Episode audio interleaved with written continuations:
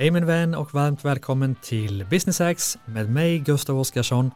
Idag kommer jag att snacka med Mats Billmark som tillsammans med sin fru Susanne har skrivit böckerna Lär dig leva och Lär dig leva nu som har blivit ofantliga succéer.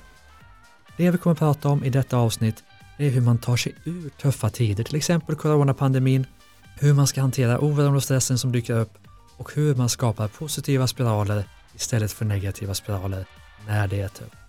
Och för dig som har en tuff period just nu eller någon gång har varit i en tuff period eller tänker att du någon gång kommer hamna i en tuff period så lyssna på det här avsnittet för att få verktygen som hjälper dig att hitta mening när livet är tufft. Varmt välkommen!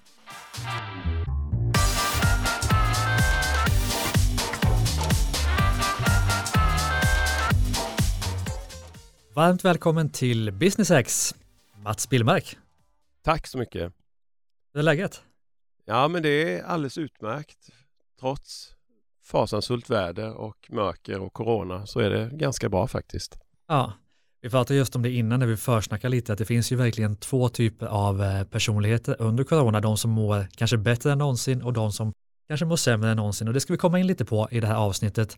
Men du, först eh, för de som inte känner dig, du tillsammans med Susanne Billmark har ju skrivit böckerna Lär dig leva och Lär dig leva nu som har sålt i, jag vet inte hur många ex, men otroligt många. Men för de som inte känner dig sedan gammalt, skulle, bara, skulle du vilja kort presentera dig och, och vem du är? Ja, alltså jag är född och uppvuxen i Kalmar.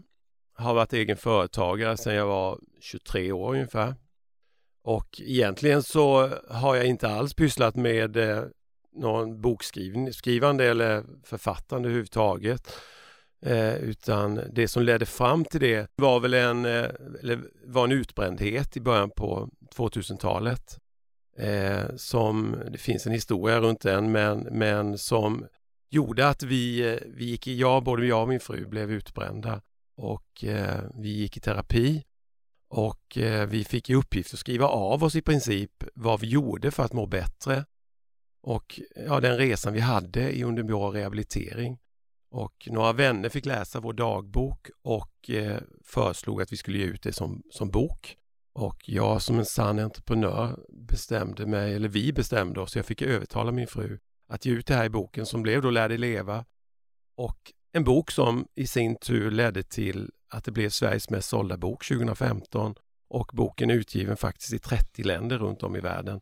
Så att eh, ja, det är en makalös resa som från någonting som var väldigt illa blev någonting väldigt bra. Verkligen. Och nu har nya boken kommit också, eller hur? Ja, den nya boken kom i höstas och den heter Lär dig leva nu. Vad är det för skillnad på böckerna för de som inte har läst dem? Eh, ja, den första boken är ju mer vår resa och framförallt verktyg och hur man rehabiliterar sig från en utbrändhet eller mm. från psykisk ohälsa. Eh, den nya boken är, består av 24 noveller som eh, bygger på verkliga historier ur livet och där vi då tittar på hur, eh, vad kan man göra? För, liksom, hur ska man, vilka råd kan man ta ifrån dem i den historien som vi berättar? Eh, och historierna är sådana som alla känner igen sig i. Eh, olika vardagssituationer och problem som man kan ha som människa. Mm. Men vad spännande, men det jag tänker vi ska fokusera på, för vi lever ju i eh, en, spännande tid som vi just var inne på under coronapandemin. Och de som lyssnar på den här podden driver ju till väldigt stor procent eh, företag. De driver mindre företag och många är inne i en väldigt tuff period nu i sitt företagarliv. Men hur tar jag mig igenom, vad är dina tips, hur tar jag mig igenom coronakrisen eller andra kriser på bästa sätt mentalt?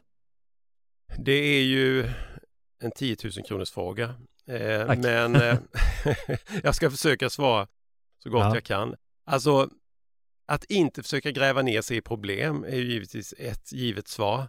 Eh, det är så lätt att fokusera på det som bara är negativt. Hur illa det än är så finns det alltid ljuspunkter. Det finns alltid, alltid delar i livet som, som, eh, som ändå är ganska okej. Okay. Mm. Eh, sen tror jag också att man får eh, man, må, man måste ha, jag brukar säga, man måste ha mål eller projekt. Jag tror, det, jag tror det är viktigt. Jag pratade med en kille, eller en företagare, han är också företagare, eh, en föreläsare igår. Eh, en kille som jobbar heltid som föreläsare. Och han har ju inga uppdrag nu. Eh, allting har ju försvunnit för honom och han säger det, jag fattar inte hur jag kan vara så trött, säger han. Jag är så trött, jag sover tio timmar på natten och sen sover jag fyra timmar på dagen. Eh, och då började vi analysera det och då säger jag, så jag tror att du har liksom tappat målet och meningen, är liksom det, de projekten och det, ditt företagande som driver dig framåt och ger dig energi. Det har inte du nu. Och så är det ju ofta att ju mindre man gör, ju tröttare blir man. Även om mm. man behöver vila och ta pauser med, mellan, med jämna mellanrum. Jag tror det är viktigt att man, även om det är jobbigt företagsmässigt eller privat, så måste man försöka lyfta upp de där ljuspunkterna som ändå finns och kanske försöka ändå sätta mål. För nu ser vi ändå ett slut på det här eländet. Det är väl inte så långt borta. Det hade varit mycket, mycket värre om det inte hade funnits något vaccin eller vi inte visste när ett vaccin fanns tillgängligt. Mm. Så du menar alltså att ett syfte, att ha ett syfte är nästan lika med harmoni och lycka? Har jag det rätt då?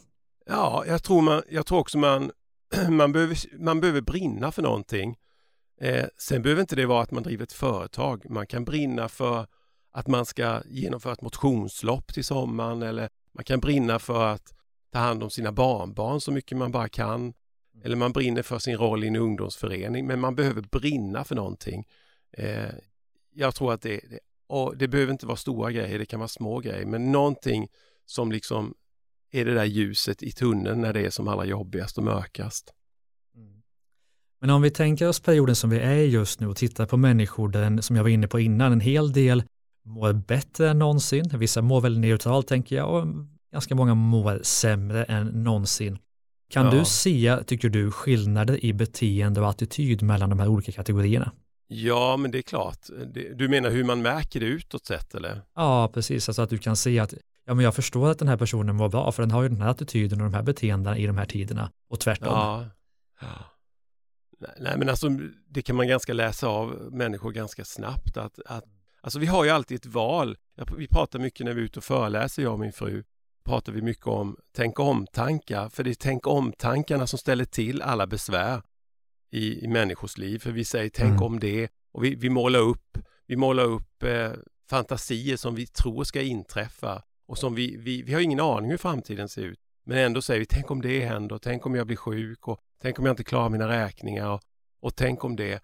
Alltså det är ju ingenting och det här har ju alla människor mer eller mindre. Vissa har det mycket mm. mer och det kan man då se om du säger skillnaden.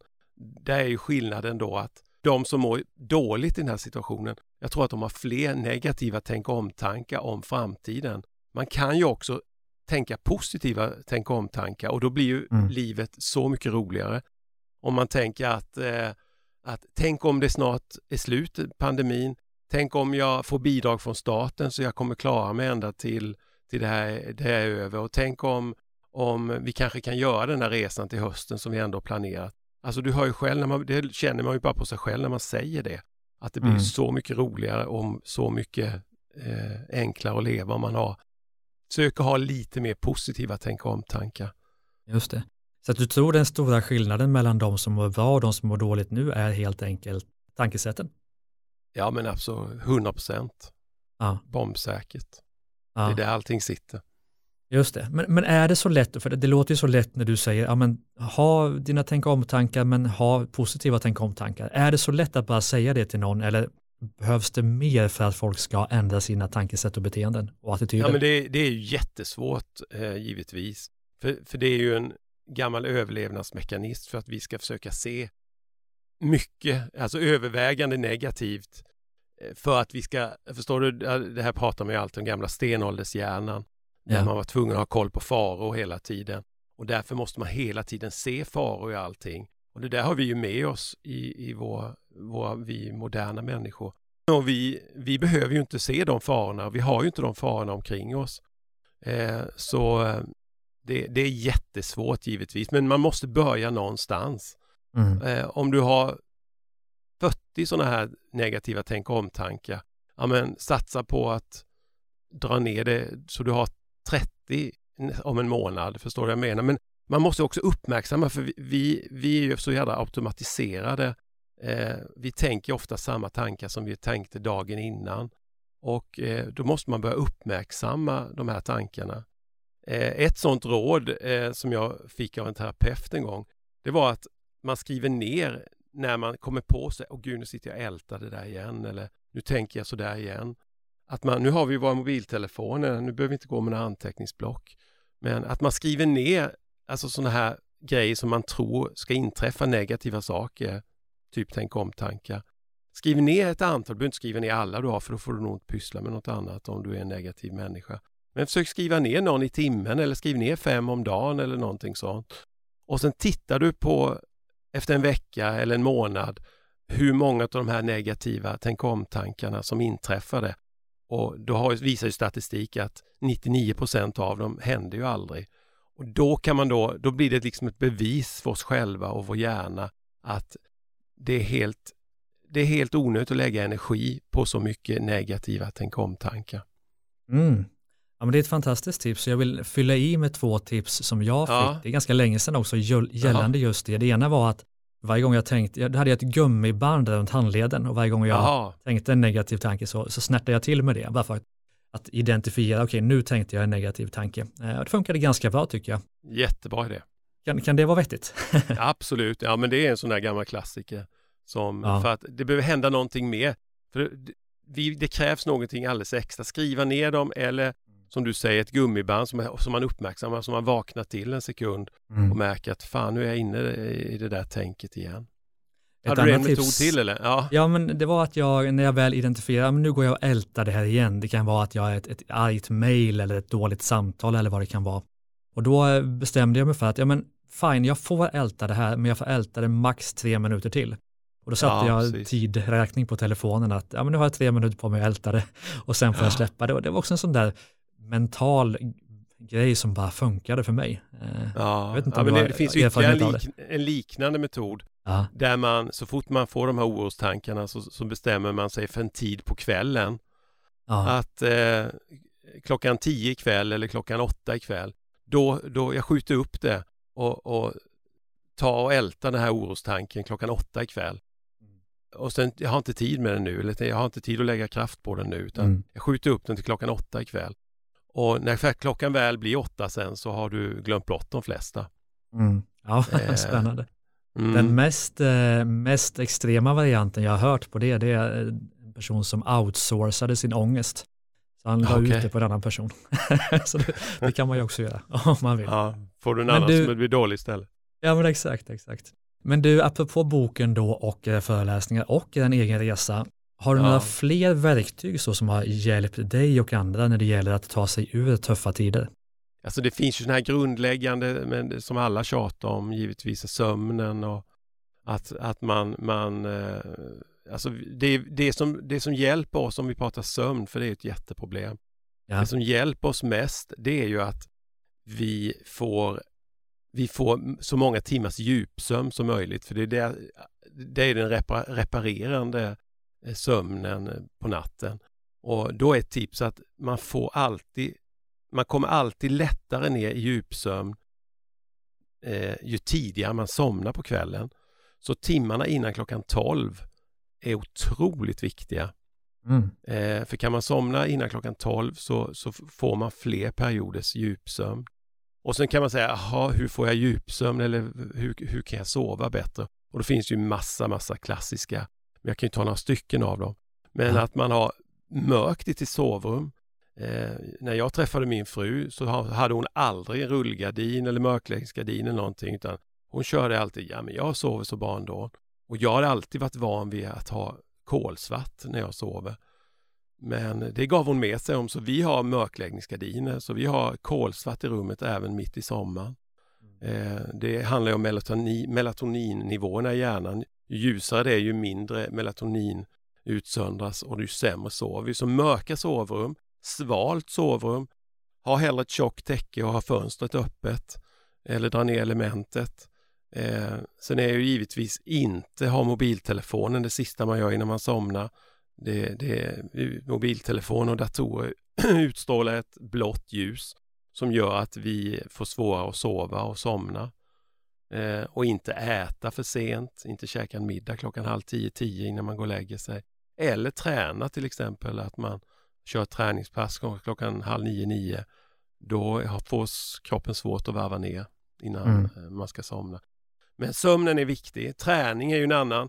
Och jag menar, nu är det många människor som tränar, men alltså en träning måste ju inte vara ett, en, en timmes hård träning på ett gym. Det kan också vara en rask promenad eller två per dag. Men vi behöver trötta ut kroppen fysiskt, inte bara mentalt för att få bättre sömn. Så sömn och, sömnen är jätte, jätteviktigt. Och sen givetvis vad vi äter och sånt där givetvis. Försöka äta lite mer nyttigt, skippa sockret så mycket vi bara kan. För det är en mm. förrädisk bov, både för stress och ångest och, och, eh, sömnen. Det är väl några tips. Och det låter ju enkelt och vi har ju hört de ja. här tipsen ja, men det är så många gånger. Tips. Ändå, men de, är, de hjälper alltså, de hjälper. De är ju klassiska för att de funkar, men, men man känner då att ändå, trots alla de här tipsen man testar, att man, man hittar inte riktigt meningen, man kommer inte ur de här tuffa tiderna. Finns det någon sån här, det är också en 10 000 kronors fråga naturligtvis, ja. men hur hittar jag meningen i mitt liv när jag inte känner det? Alltså jag tror att vi brukar också prata, Susanne och jag, om eh, att uppskatta det man har. Mm. Förstår du? Det är lätt att sträva om man, ser, man tittar på sociala medier. Och de har det och de har köpt det och de har köpt den lägenheten och de har renoverat och de planerar den resan. Eh, att man börjar titta på vad... För, alltså man börjar kanske titta också på... Man uppskattar sina nära och kära och det kan vara Alltså att man verkligen, verkligen, verkligen skippar och strävar efter mer prylar och, och hus och resor och kanske mer börjar uppskatta sina barn, sina föräldrar, sina syskon, sin partner eh, och att man faktiskt förhoppningsvis är frisk eh, och att man börjar liksom lägga fokus på det man har och inte det man inte har. Tror du att eh, säg, sociala medieflöden, nyhetsflöden gör det oss lyckligare eller mindre lyckliga? Ja, men det gör oss givetvis så till mycket, mindre lyckliga. Sen finns det jäkligt mycket bra saker. Jag har en storebror som inte har Facebook. Jag skulle aldrig ha det där eländet, säger han, när folk mm. lägger ut vad, och skryter med sina liv. Men det finns också mycket bra på Facebook och Instagram så man kan lära sig saker. Men, men det är klart att om vi börjar jämföra oss och inte kan förstå att alla, alla människor lägger ut godbitarna i sina liv. För det är ju det man gör, det gör jag också. Det är sällan du ser inlägg där folk säger att ja, jag har bråkat med min man och vi har ett jävla taskigt förhållande och och eh, vi har ekonomiska bekymmer. Det skriver ingen. Men det har ju alla mer eller mindre problem.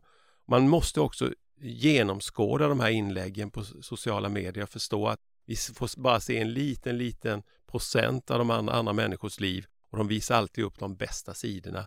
Även de har problem, precis som du och jag och alla andra. Mm, verkligen.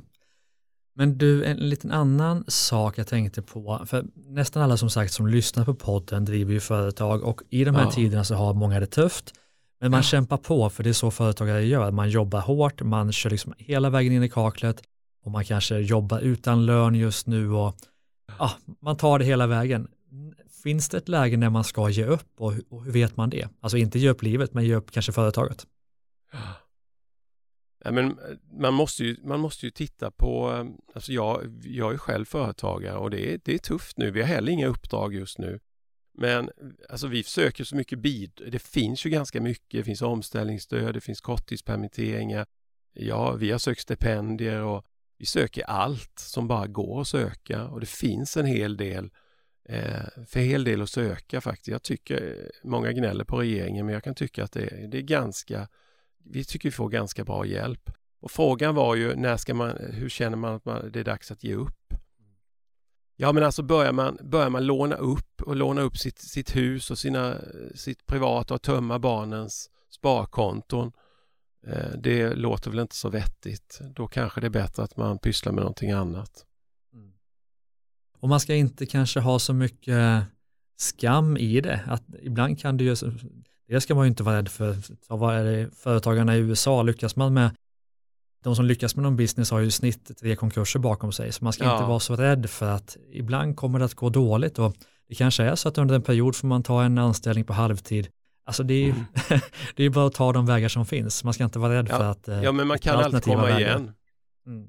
Vi gjorde också, vi är faktiskt, jag har en konkurs bakom mig. Eh, 2010 drev vi en bokhandel i Kalmar och som gick i konkurs. Och det var ju liksom där och då så, så mådde vi ju skit alltså. Och så liksom, hur ska vi reda det här nu och eh, hur, ska, hur ska vi någonsin kunna gå vidare efter det här? Men man gör det alltså, man hittar vägar. Vi är, människor är, är Vi är kluriga alltså. Mm. Och hade ni inte gjort konkurs där så hade det inte blivit någon bok förmodligen? Nej, kanske inte. Nej. Faktiskt. Det kom, och sen också, man måste lära sig någonting, det är att det kommer alltid, alltid, alltid någonting gott ur alla kriser. Det, det är så med allting. Får du lite distans till det, något år eller två, så, eh, så, så märker du att det, ja, det här hade aldrig hänt om jag inte hade gått igenom den, den tuffa perioden. Mm. Så att, nej men framförallt inte låta sitt företagande gå för långt, långt att man börjar låna upp hus och hem och, och barnens pengar och sälja av allt man äger och har bara försöka mm. rädda sitt företag. Då är det bättre tror jag att, att kanske sätta det i konkurs eller bara lägga ner det och försöka komma igen eh, inom, inom en snar framtid med något nytt projekt. Mm. Men du Mats, detta blev ju ett avsnitt om eh, hur man tar sig ur tuffa tider och just de tuffa tiderna vi är i just nu. Vi ja. kommer ju också sen att göra ett avsnitt om den stress och oro man normalt har som företagare och hur man får ihop företagarlivspusslet. Men om vi ska avsluta detta avsnitt om hur man tar sig ur tuffa tider, om vi ska sammanfatta det i någon typ, typ av dina tre bästa tips, vilka skulle det vara av de vi har sagt idag? Ja, du får nästan hjälpa mig. Vad har vi, Vad har vi sagt? Ja, vi, har, vi, vi, har varit in, du har ju pratat mycket om sömnen, så den måste ju vara med på listan naturligtvis. Ja, och ja, men försöka, se, försöka, försöka, försöka se mening och ha, ha något man brinner för när det mm. är jobbigt.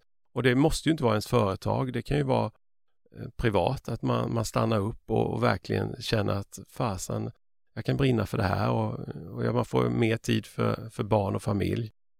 Eh, och sen som sagt var, även om det går till skogen så, så kommer man igen och det kommer alltid någonting gott ur alla kriser och allting som är jobbigt. Jag tycker det är väl tre bra, sen har vi nog pratat om några grejer till. Ja, men... tänk, om, tänk om tankarna. Ja, verkligen, verkligen. Att försöka välja att ha kanske mer positiva tänka om-tankar. Mm.